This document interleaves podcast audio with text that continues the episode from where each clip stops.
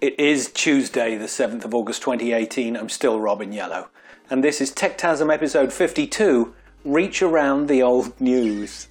And with me again, because he couldn't find employment anywhere else, is James Woodall. We're back after it must be at least twelve months. It's over 12 months. It's Wow. actually May 2017. Was Is our it last really? Podcast. Wow. Yeah. So I've been asleep for twelve months then. Well, we, interestingly enough, I was researching it the other day, and we've been marked as um, archived Are we? on several sites, but not on iTunes. That's the important one, right? Exactly, exactly. and not on Google, which is the second most important one. Well, listener, this week we'll be looking at a review of stories from episodes 1 to 51 of Techtasm. So, without further babbling, let's get on with the show. Now, in our last episode, James, Techtasm episode 51 from May 2017, Just like yesterday. it feels like yesterday. There were- We're in the same room together, actually, today, aren't we? I think we are, yeah. In our Kent office. yes. Yeah. Yes. Very good. Very It's- good. It's very warm. It is very warm. It's, yes. it's high. It's that day of summer. It is. Um, but we talked actually last May about the Nokia 3310 from HMD Global. Hmm. Now, at the time, we thought it was good, didn't we? We enjoyed the phone. We thought it was going to be a big hit. Well, it's not your parents' Nokia 3310. You know, this is the rebranded Nokia 3310, which, um, yeah, good to see a, a nice classic reappear. That's very good. What was interesting about that phone? Um, what was interesting about it was was it was a feature phone. So the world had gone smartphone crazy, and only smartphones were selling. And then somebody came up with a feature phone design that actually sold. Did it do well? Well, um, interestingly enough, there was an article in Wired titled "How the hell is Nokia the UK's third most popular phone brand?" Now I can. I'll tell you why I can believe that.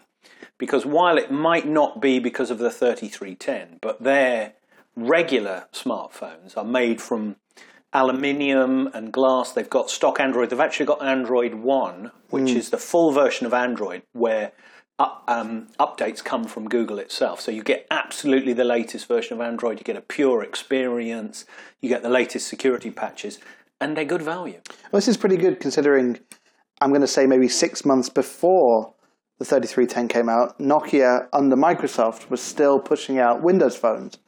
And you don't see any of them at all now. No. So it's interesting that they've made that switch, although it was a different part of Nokia, from Microsoft to Android, and all of a sudden, wow, third. That's that's pretty good. Yeah, yeah, and I think most of that is because of discounting. So their ethos, I think, of of having a pure Android experience and concentrating on things like the quality of the lens in the camera. You know, the the kind of things that are actually differentiate smartphones isn't the operating system, it isn't the shape, it isn't the size, the battery life.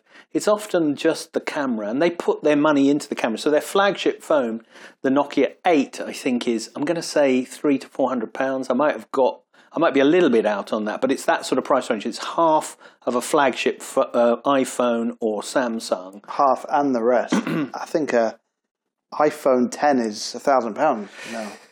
Well, should we talk a little bit about the iPhone 10? Just go down, go down a little cul-de-sac on that because actually, um, Apple reported their earnings, didn't they? Not quite recently. And Yeah, they did. They did. The profits are up, but the phones are down. Yeah, and that's mostly because of the iPhone 10. So they've discovered, quite rightly, that Yeah. you can, if you can get away with selling really expensive phones, you don't have to sell so many of them. Yeah, but that will bite them. I mean, they must they must reach a point as you know, there are going to be some markets where the iPhone 10 just will not make entry, No. and uh, the well, Android already has a ridiculous market share. Yeah. Now it's be what sixty percent, seventy percent, Oh, it's at least if not 80. more, eighty percent. Yeah, but in uh, in profit terms, something like over ninety percent of all the profits made in smartphones go to Apple in the world. But bear in mind though, the other makers, the Samsungs, the LGs, and the Nokia's don't make any money on the app stores. That all goes down to Google. Whereas Apple, they get the can they get it doubled, right? They get the margin on the phone, which is high anyway, plus they take thirty percent from the the apps. yeah, and you can see Google with their Pixel line of phones trying to copy that kind. Of. Yeah, but therefore the Pixel phones are very expensive. They are very expensive. They're not as expensive as the iPhone 10, but they are expensive.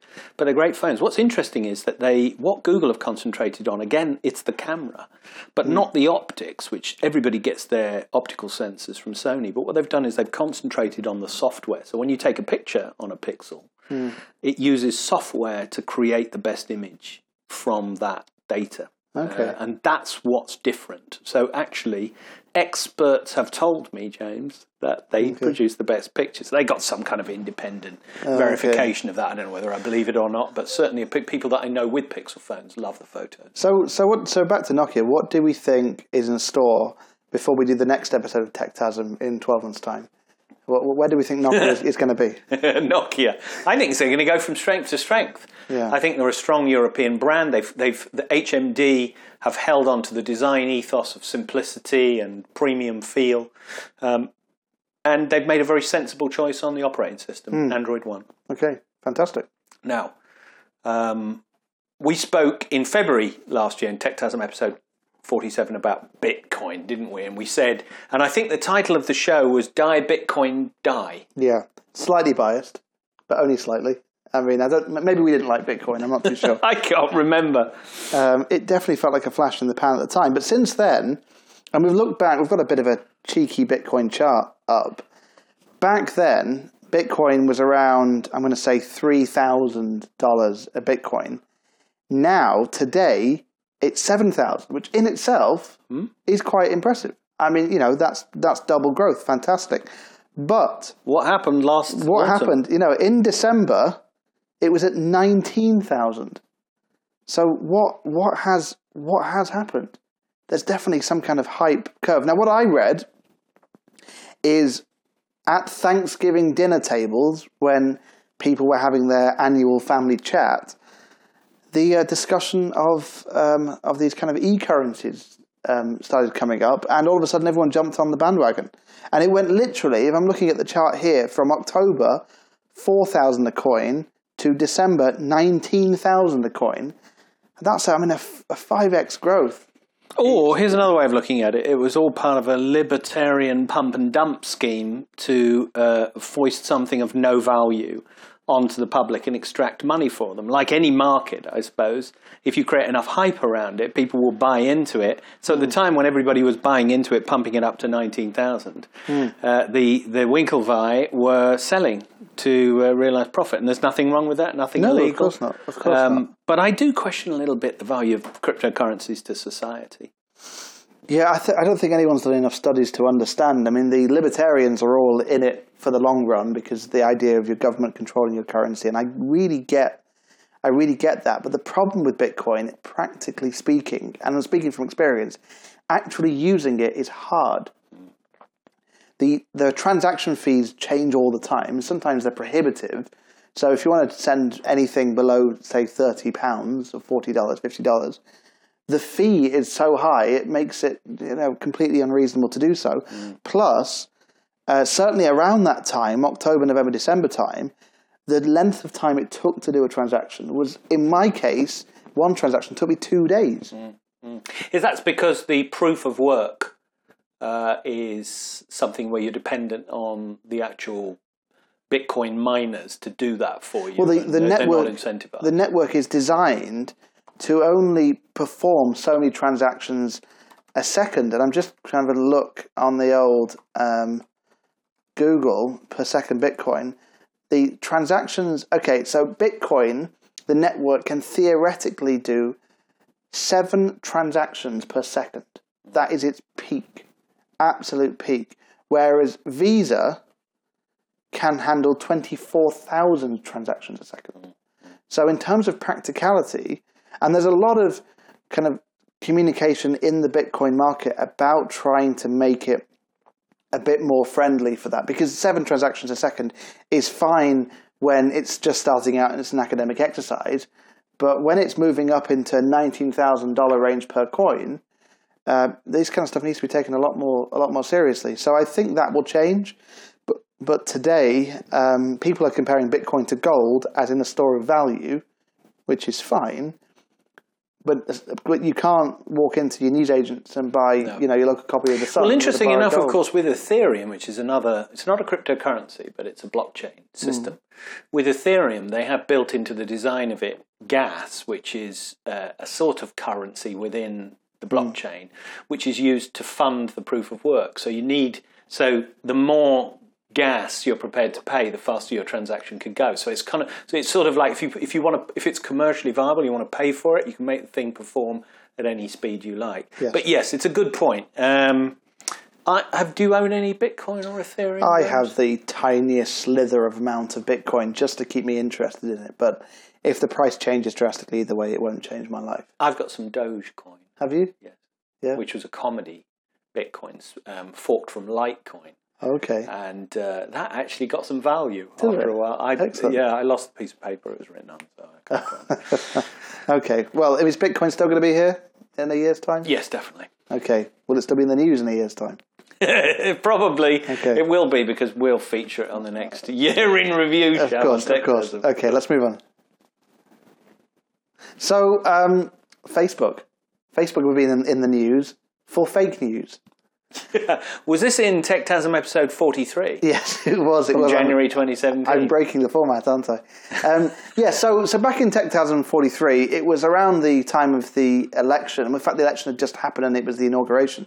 And Facebook were in the news at the time for fake news because, of course, Trump was elected. And a lot of people were talking about how one of the many reasons Trump got elected was because people were believing the news that gets circulated on Facebook, a lot of w- which is sometimes rubbish and completely made up and designed to make either Hillary look terrible or Trump look like a god. And what's happened recently is Facebook have started a bit of an apology tour to uh, kind of bit of cap in hand saying, we're sorry that we did this. Um, and you, you said that you've seen a couple of adverts around London. Yeah, so they plastered adverts all over London uh, about a month ago saying, We're sorry and we must try harder. But I think it's just, at the time, the story we did in January 2017 was about how Facebook were employing people to train AIs to spot fake news. Yeah. Um, and that's because a lot of people complained about fake news, as you said.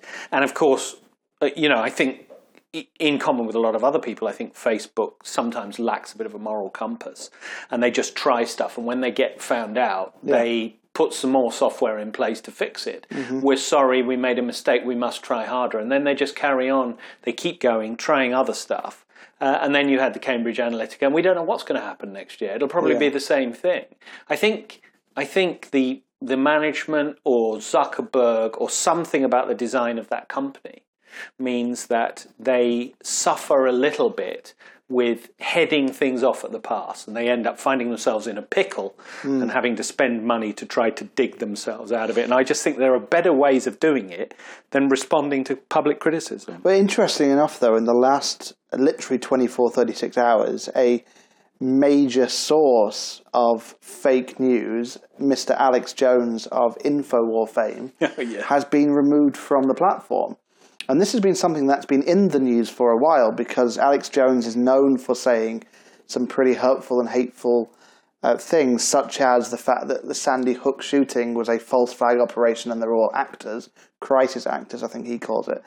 Um, and what's happened in the last two or three days is Apple, YouTube, and Facebook have all removed Alex Jones completely from their platforms. They've not simply suspended him, Yeah. which they did a month ago. YouTube suspended Alex Jones a couple of weeks ago, but they didn't remove him. They've now actually removed him, and that's probably pressure and partly the fake news backlash that's in the world has probably helped with that. Yes. I mean, maybe if it wasn't for Trump getting elected, Alex Jones would still be on YouTube today. I mean, who knows? I heard an interesting fact about Trump actually the other day, uh, and it was to do with the economics. So a lot of Trump supporters are saying that the uh, increase of 190,000 jobs per month, which is happening in the US at the moment, is, is as a result of his deregulation and you know Yeah. wise steerage of the eco- It was economy. 210 under Obama. But it was 210 under Obama. So actually, this growth has been going on since the crash, since 2010. Yeah. But it wasn't news then, and it's news now. And I think actually, it's not fake news; it's disinformation. Yeah. So I think you could. We used to call it spin back in the day. Yeah. But there are certainly the way people are being manipulated. Uh, in terms of the way they think and the things they believe, has become a lot more industrialized now. Uh, and I don't know whether it's connected to the fact, of course, recently uh, in on the 26th of July, Facebook lost $100 billion in, uh, in its stock value, uh, the biggest loss in, in market history ever. was that due to earnings? Uh, it was earnings, yes, but the earnings reflect perhaps public sentiment Yeah. or or losses. You know, perhaps it was connected to the losses from Cambridge Analytica, or or maybe it was the disastrous appearance in front of the uh, the, the Senate committee by Mark Zuckerberg, where Hmm. you know the the images and satire that people have put together, making him look like Data out of Yeah. Star Trek, Yes. were hilarious. but I don't think it required a lot of photoshopping, quite frankly. I mean, he, he's either botoxed his face or has no facial expression, or they didn't get around to putting those servos in his head.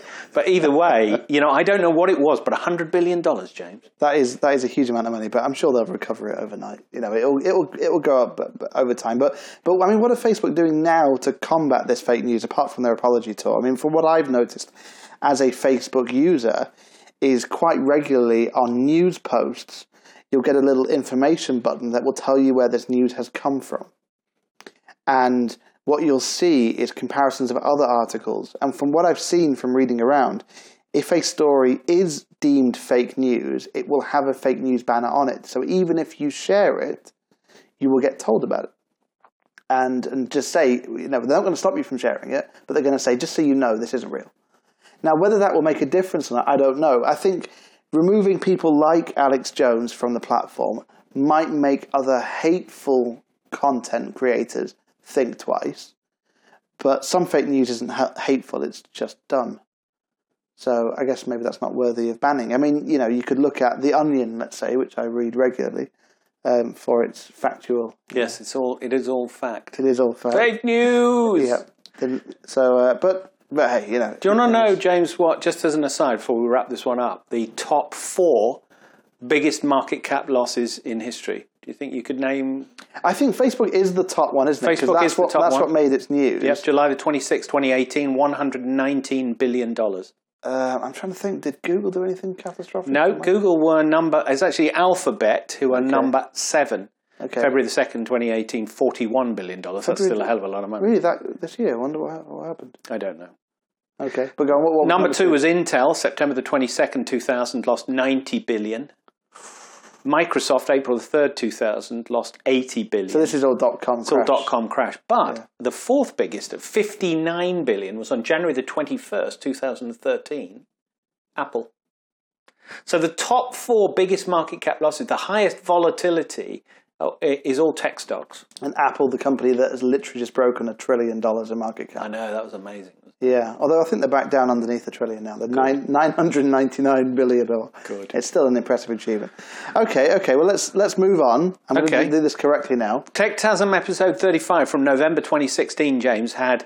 We talked about Apple's AirPods, how they'd We been did. delayed and there was some stock. We did. Uh, there was a low stock position, and then people started getting them, and then somebody on the TechTasm team Yeah, got a pair. Yeah. Of all the Te- TechTasm employees that we've got, I did a bit of a poll and I asked myself, and it turned out I got It them. was you. yeah, it was. It How was. did they work out for you? They are excellent. They are very good. Uh, audio quality, obviously, you're going to get better headphones with something like a Bose or a B&W, as you would expect. But practicality, what Apple does really well, and I know I've got my fanboy switch on, Here it comes. um, the integration is very good between their platforms. So what's nice about these headphones is you pair them once with your smartphone, and then they are automatically paired with your laptop and your iPad and your Apple Watch, and basically the whole Apple ecosystem. You don't have to individually pair them with the different devices. It just works. It just doesn't works, and it is really nice. Except when it doesn't work, because sometimes when you've got two devices and they're in proximity of each other, the headphones get confused as to which device they should be connected with. Well, what's interesting is normally, you know, James, you and I, we, we pit Google against Apple. Yes, uh, for yes. a bit of fun, for Yes. entertainment purposes only. Of course, of not course. to inform your purchasing decisions or investment decisions, which are entirely your own, listener. But Google's Pixel Buds were a massive disaster. They So, so were they pitched against the AirPods? It, I think they were part of a movement to have um, uh, in-ear Bluetooth uh, headphones or earbuds, which could provide a little bit more than just the audio side, but could provide integration to Siri or Google Assistant, um, and could perhaps, uh, in the case of the Pixel Buds, they were promised that it could do real-time translation, so it would translate what you were hearing and then uh, translate it into your language and translate what you were saying into a foreign language. A little bit of a gimmick. Anyway, the head, the ear Pixel Buds were a disaster. They got such bad reviews. They they stuck out of your ear and would fall out. Uh, the integration didn't work. The it came with a sort of a rope around it. They were supposed to be, you know, free because with the AirPods you just put one in each ear, don't you? Yes. With these, it actually came with a loop of, of, of uh, string to hold them together, which transferred the power. The battery was in one bud, and the other held all the electronics. Um, yeah, and it, the case they came in were much bigger. So, for example, the Bose ones literally are like mushrooms coming out of your ear. They're so far that they kind of pull themselves out with gravity and come in a gigantic case. Oh, that's that's weird because the AirPods again, fanboy. The case is the battery. Oh yeah, I think they're all like that. So they all get charged from the case. Yeah, okay, but it's um. No, I'm I'm a big fan of the uh, Yeah, we know what you're a fan of, of. of the, the AirPods. I think they've they work they work really really nicely. Apple's done a good job. Interesting though. Yeah, but it sounds like you're speaking down the trunk of an elephant when you're on a phone call too. yeah, but I'm not on and you keep side. and you keep assuring me, no, it's absolutely fine, Rob. I'm at the other end of it. Yeah, exactly. So you get a lovely experience, That's and everyone else gets to listen to the trunk of a bottom of an elephant. But but interestingly enough, moving on from that, the reason we spoke about this story is because they were delayed. Well, what's delayed at the moment is when the iPhone 10 was announced. I'm going to say October, September, October last year. What was announced with it is that the AirPods would have a wireless charging case because Apple put wireless charging into the iPhone 8 and the iPhone 10. The Apple Watch has got wireless charging on. The AirPods don't, and Apple are going to be bringing out a wireless charging mat. I think called the AirPad or something, the PowerPad. I don't know. I'm not sure what it's called. Um, it's been almost a year now. It's not out. The advantage of that, so they claim, is you can charge your phone, watch, and um, headphones at the same time on the same pad. And that hasn't surfaced at all, and no one's heard of that since the announcement. I well, I did a lot of wireless charging a couple of years ago, but it used to heat up the phone, and I thought that can't be good for the battery, so I stopped doing it. No, now I just plug in. Uh, let's skip on, James. To uh, we got a couple more stories, then we're going to be done for this year. Okay. Um, TechTasm episode 34 from October 2016, we talked with some excitement about the Nintendo Switch. Well, that, and that was excitement because the Wii U, the previous console, although a nice idea, just bombed completely. And I think Nintendo did whatever they could to make the market forget about it. Because, of course, the Wii was the best selling console, I think, by country mile against the PS3, I think it was, or PS2. Whatever, But it whatever- had ropey graphics, didn't it? I mean, it was like, but that, that's not the market, though. You know, a Mario game doesn't need next gen No, graphics, or a Zelda game doesn't. Um, and Nintendo focused a lot on kind of playing and gameplay. The Wii U, interesting because it was tablet based. Was that the time when tablets were just coming it was out? a it was a mini tablet inside the controller, Yes. which took a stream from the base unit, didn't it? Yeah, so I think that they wanted to move away from the Wii U as as quickly as possible. I mean, they were, they even got to the point when large retailers stopped uh, supplying the Wii U. So you know, Nintendo had to do something, and the Switch. It looks like they've done it again. They nailed it. They it's tiny, Yeah. and it, the graphics on it are incredible. You can plug it into the TV. You can snap off the hand controllers on each side and play with two players. Uh, you can play two players on the unit. You can play two Mm-hmm. Yep. players on the screen. The graphics are excellent. Uh, and it's, I mean, it's not cheap. It's three hundred pounds, but Yeah. the price is being supported by demand. But compare that to a PS4 Pro or an Xbox They're One cheap. X. They're That- cheap now. That's fantastic. Yeah. And there's articles now that are saying that uh, Nintendo will surpass Microsoft in this gen in the next few months. Really, I, that doesn't surprise me. Which is, and considering Microsoft had, I think it was a year, if not two years, head start yeah. On Nintendo, and I like the Xbox. I think the, the the thing about Nintendo is it's always hung on to its characters. So it's got its marquee games. It's Yes. made it, you know, it's put a lot of effort into making sure those games are excellent, and it won't release them unless they're good. They dallied a little bit, didn't they, with putting games out on Android and iOS. Yes. With Pokemon Go, which is a big success for a short period of time, And there's the the Mario game, and the Mario game, which is excellent. which is excellent. There you go. So Nintendo does it again. You heard it first Yeah. on TechTasm episode thirty-four. I think we've got one more, don't we? One very quick one. Yes, we do, we do. So TechTasm 19. Oh, that's going, back, in time. It really is. July of 2016. yeah, it must have been something in the past that never happened. yes. Well, well, we pride ourselves on this show of telling you things to avoid, and we've done it this time because you're still avoiding it because it's not around. This is Red Dead Redemption Two. What is Red Dead Redemption Two, or what should Red Dead Redemption Two be? It's a well, it's a game from Rockstar, Yeah. the uh, popular makers of Grand Theft Auto 5 and Red Dead Redemption, uh, which is an open world game. And Red Dead Redemption 2 promised next gen graphics, a bigger story mode, more more characters, um, more of the same, really. But that was back in July 2016, I think, at E3. It was announced, and we thought, great, they announced it in July. It's got to come out in, in October 2016. Well, it didn't, and it didn't come out in October 2017. No. And guess what? It's still not out now, but it's due to come out, I think, in October or November, isn't it? Yes, October 26th, it says here on the good old trusty reliable Wikipedia. That's interesting. I mean, games have a history of doing this. So there's a number of games that have, they, they are titled vaporware, uh, but when they do arrive, it's amazing. I mean, Duke Nukem Forever is maybe the mo- mo- one of the more famous ones. Team Fortress 2 was, I'm going to say, 10 years in the making, or whatever it is. Half Life 3 is still not out, but you know, maybe that's it. But Red Dead Redemption 2. Now, I did play the first one a little bit, but what makes not enough to? I think you're maybe more of an expert on this than me. What makes this game special? It was the characters. So if if you the story was so big, you played at your own speed. It's like any open world game. You just go and visit places, you engage with characters in the game, and then it starts off stories and adventures. Um, and each character had a purpose. It had an arc. It had a. It was. There were just well written characters and well written stories, like GTA Five, and great gameplay. So when you're riding a horse Yeah. and you you spur the horse, it, it you really feel like you're going faster. The gunplay was excellent. So the um, combat controls were really, lean, you know, really, really optimized as you would expect from Sure. from Rockstar Of course.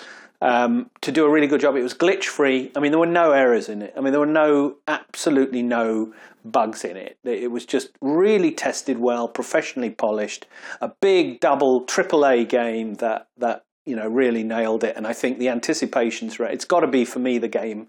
Uh, of the year, Red Dead Redemption Two. But you've played a really good video game soon. That, that you can you give a quick plug for that? Um, I'm playing Assassin's Creed Origins at the moment. And that seemed to Very- me like a dead franchise because it was the last one was The last one was the Syndicate, which was the London one. So they had this habit, for better or worse, where they would release the games annually. I mean, you could pretty much set your watch by them, like a Techtasm episode, you know.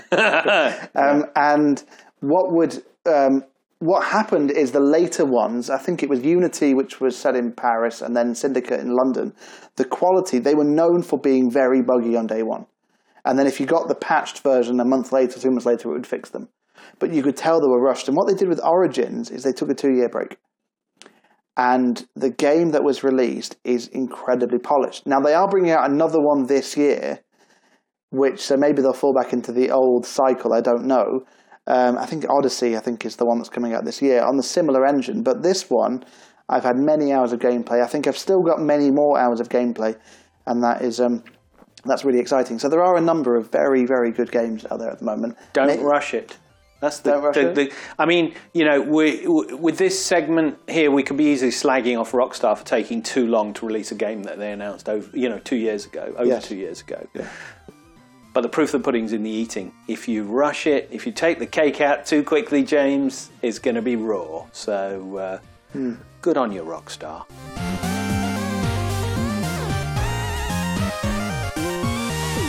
Well, that's it for this year. You can find us in the usual places on facebook.com slash techtism, techtasm, and subscribe in places that haven't archived us off uh, into, the, into the bin, and contact us at feedback at techtasm.com. We record every August uh, in, on Tuesdays, so watch out for next year. But uh, this is me, Sir Robin Yellow, And me, Mr. James Woodall. asking you the question, is it real? No, no, we're not asking them the question. no, we're not. No, we're, no. We're asking ourselves. Let me do that again. This is me, Sir Robin Yellow, And me, Mr. James Woodall. asking the question: Is it real or is it just a techtasm?